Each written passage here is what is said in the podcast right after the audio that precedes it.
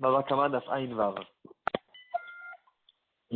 notre sugya, on voit l'avis de Rabbi Shimon qui parle sur quelqu'un qui a volé un bétail, un animal, qui appartenait au Hekdesh et il a fait la Shechita. Et Rabbi Shimon il dit que puisque la Shechita n'est pas une Shechita qu'on peut faire, une Shechita qui a été faite à l'extérieur du batamizage d'un animal Hekdesh, ce n'est pas une bonne Shechita. Alors dans ce cas-là, il n'aura pas le paiement de Tashlumei Arba VaChamisha. Est-ce que cette halakha peut, ou un dérivé de cette halakha peut nous concerner à nous dans notre vie de tous les jours? Pourtant, on n'a pas les korbanot, et donc on n'a peut-être pas cette halakha de Shechita She'einah Re'uyah. Alors, est-ce que d'abord la halakha de euh, Tashlumei Arba VaChamisha, elle peut nous concerner? On a déjà parlé, il y a assez longtemps, à propos de Tashlumei Kefel. Et de manière générale, tous les Dinei Kenasot que la Torah nous a donnés, il y a une grande marloquette Richonim. Comment ça marche le Dinei Kenasot? On sait que quelqu'un qui a avoué un Knas, il est pas tour. Est-ce que ça veut dire qu'il n'a pas de possibilité, en fait, le Knas ne peut pas euh, faire effet tous les paiements de Knas, ils ont besoin d'avoir un Beit Din. Aujourd'hui, on n'a pas de Beit Dinim qui juge les Dinei Kenasot et donc on n'a pas du tout les Dinei Kenasot. Ou bien non, ça veut dire que le Knas, il fait effet peut-être automatiquement, mais les baténines n'ont pas la force, n'ont pas la possibilité de faire sortir cet argent. Et la nafkamina qui sera, c'est quelqu'un qui a attrapé le Tashlumei Kefel, ou bien qui a attrapé le Tashlumei Arba VaChamisha, dans le cas où il avait une vache, il avait un taureau, ou une brebis, qui a été vendue après qu'elle a été volée ou égorgée.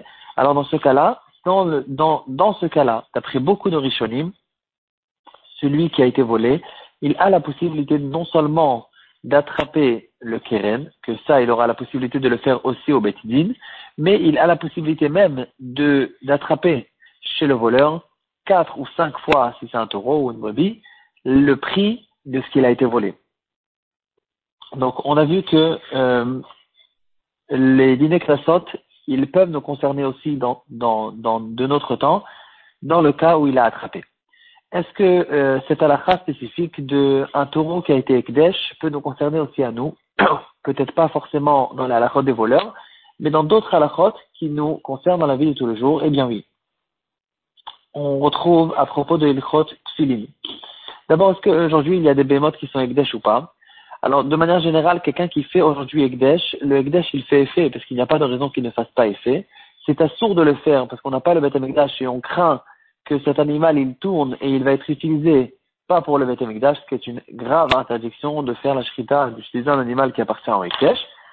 Donc, c'est interdit de faire un Hekdesh. Si le Hekdesh, il a été fait, il est Chal.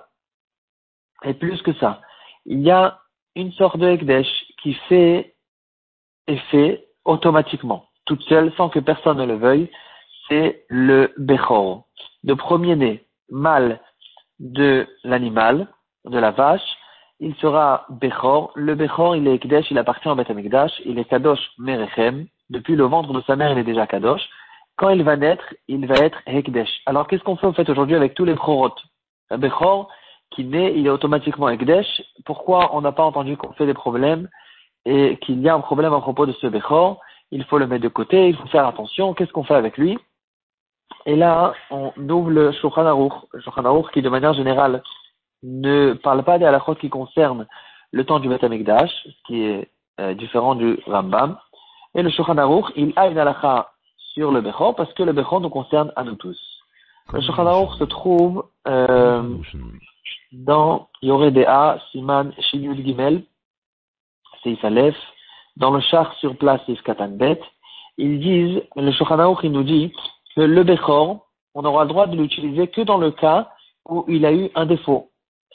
Et même si Mina Torah, même si ce défaut il a été fait Mezid par le propriétaire, alors on pourrait l'utiliser, mais les Rachamim ont fait euh, une interdiction de ne pas utiliser ce Bechor, même euh, donc même dans un cas où il a un défaut, si ce défaut il a été fait Mezid, parce que bien sûr on craint que le propriétaire qui euh, a des grandes difficultés de faire grandir ce Bechor, qui ne lui ramène aucun revenu, et qui est que euh, qu'il mange, en fait il faut s'occuper de lui et on n'a rien à faire avec, il a peur qu'il vienne sans faire exprès, entre guillemets sans faire exprès, et qu'il lui fasse un défaut. Donc c'est pour ça en tout cas que les Rachamim ont dit on n'utilise pas un Bechor, même euh, on n'utilise pas un Bechor dans le cas, pardon, où ce défaut, il a été fait le Mezid.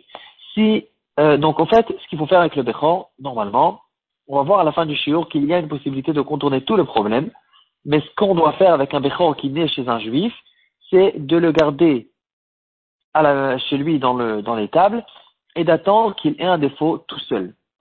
Deuxième halakha, même après qu'il a un défaut, qu'il a pris un défaut, il faut ramener un Beit Din, trois personnes compétentes, qu'ils viennent et qui disent que ce Bechor, il a eu un défaut, c'est un défaut définitif, et donc il a perdu le sac de chat, et là il pourra le faire la Shechita et l'utiliser. S'il a fait la Shechita sans demander les Rachamim, alors encore une fois il a un knas qu'il n'a pas le droit de l'utiliser, en tout cas Minchat Yitzchak. Comment cette halakha peut nous concerner, nous qui ne sommes pas des, des gens qui font grandir des, euh, des étables et des animaux? C'est une halakha qui concerne le Tefillin. Et là, on passe à Orach Chaim, Siman la Medbet, Seif la Medzaïn, le Shulchan Aruch, il nous dit, halakha le moshé misinaï, que les boîtes des Tefillin, donc pas le boîtier en plastique, on, on dit euh, le, le Tefillin, en fait, le, le Tefillin, la, la, ce qu'on voit extérieurement, donc pas le claf, le claf aussi, en fait, mais en tout cas, même la boîte des Tefillin et les, la nière des Tefillin sont obligées d'être faites d'un, d'un animal qui est cachère, qui est tao. Et aujourd'hui, on a l'habitude d'utiliser la peau de, d'un gros bétail, de la tête du bétail, parce que c'est la peau la plus pratique pour à, à réussir à confectionner, à faire des boîtiers, des boîtes de tefillin, la ktitsa, les tefillas, les tefillin elles-mêmes. Et donc, on utilise la tête de, du gros bétail, qui nous cause en fait une grande difficulté de euh, d'accéder d'accéder cette cette peau parce que il n'y en a pas beaucoup et euh, euh, en fait depuis à peu près cinquante ans ils ont réussi à faire à faire à fabriquer les tefillines de la peau de gros bétail. À l'époque ils n'arrivaient pas à le faire parce que c'est une peau qui est très très dure, très difficile. Ils prenaient du menu bétail et Euh, donc bien sûr c'était une peau qui est plus facile à manipuler et donc à fabriquer des tefillines bien carrées, mais d'un autre côté elles étaient beaucoup plus beaucoup plus fragiles et donc il fallait les changer plus couramment, et cetera. Aujourd'hui on utilise le gros bétail, c'est beaucoup plus moudar, c'est des tefillines qui tiennent pendant des années. On dirait quand on les touche, on, on dirait vraiment que c'est du bois, c'est quelque chose de très dur et c'est un grand hidour parce que si euh, en se prosternant elles se cognent un peu sur le mur, et cetera. Elles ne perdent pas de leur, euh, elle reste bien carrée, bien un grand cube. Il faut que ce soit un cube entier, complet, au millimètre près. Et euh, aujourd'hui, donc, on a des tefillines très modernes grâce à ça. C'est pas parce qu'aujourd'hui il y a des machines, parce qu'on ne peut pas faire des tefillines avec les machines à cause du fait qu'il faut les faire l'ishma. Et la machine n'est pas l'ishma, c'est avec des presses et avec toutes sortes de roues. Ça se fait à la main, mais ils ont réussi à faire en fait des machines manuelles qui arrivent à fabriquer ces tefillines. En tout cas, on a l'habitude d'utiliser des tefillines de la tête de, du gros bétail. Et donc, euh, la question qui a été posée, c'est qu'est-ce qu'on fait maintenant avec les Bechorot qui naissent dans le gros bétail? Si euh, on essaye de, de, de penser, de, de faire un calcul, combien de Bechorot il y a parmi tous les animaux qui naissent, alors on dit que trois, en fait, chaque vache, elle a une moyenne de trois virgule trois euh, veaux qui naissent. Donc, ça veut dire que un sur trois, un tiers des veaux, ils vont être des Bechorim. Mais puisqu'il y a cinquante pour cent de mâles, cinquante pour cent de femelles, ça nous ramène à un sixième des animaux qui sont Bechorim. Et ici, la question qui se pose, c'est est-ce que dans les Herchérim qui vont faire euh, les Tefillin, Les, ceux, ceux qui s'occupent de faire les tefillines, est-ce qu'ils font attention à cette chose-là, de vérifier que la peau qu'on utilise pour les tefillines ne soit pas une peau d'un Bechor, ou bien ils ne font pas attention à ça? Qu'est-ce qu'on fait avec ça? Et qu'est-ce qui se passe justement avec ce problème de Bechorot?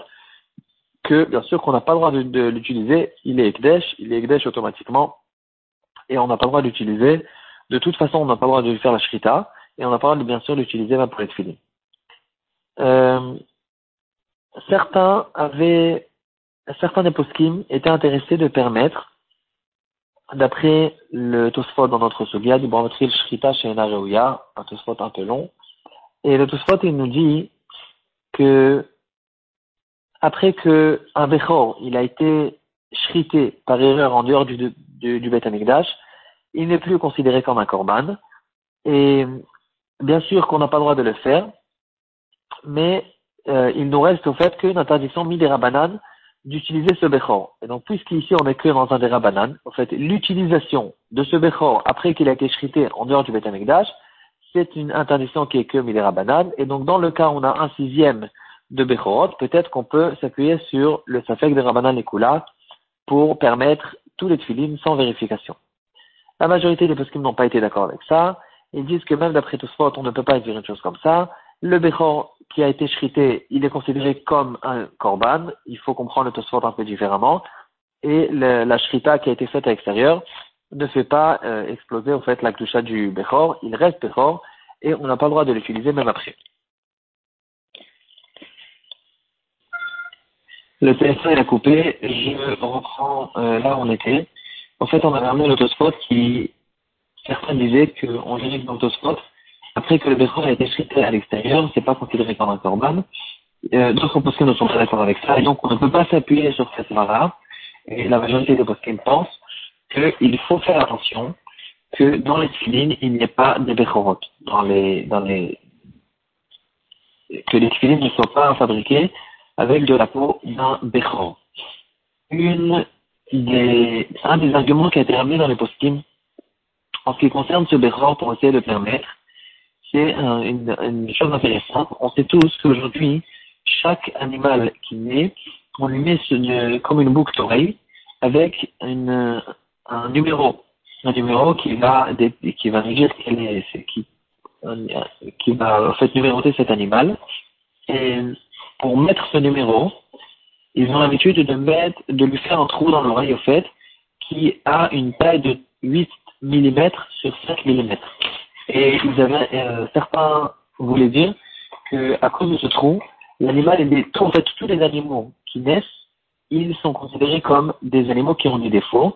Et donc, le, même les Bechorot, puisqu'ils ont l'habitude de le faire, les Bechorot aussi, se considèrent qu'ils ont un défaut, et donc euh, on peut les utiliser parce qu'ils ont perdu de leur kdusha.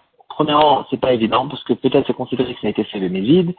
Deuxièmement, il faut amener des momrim qui disent que c'est un défaut. Et troisièmement, le Minchat Yitzchak, il le dit, mais fourrage, que c'est pas considéré comme un défaut. Minchat Yitzchak, il a été Siman.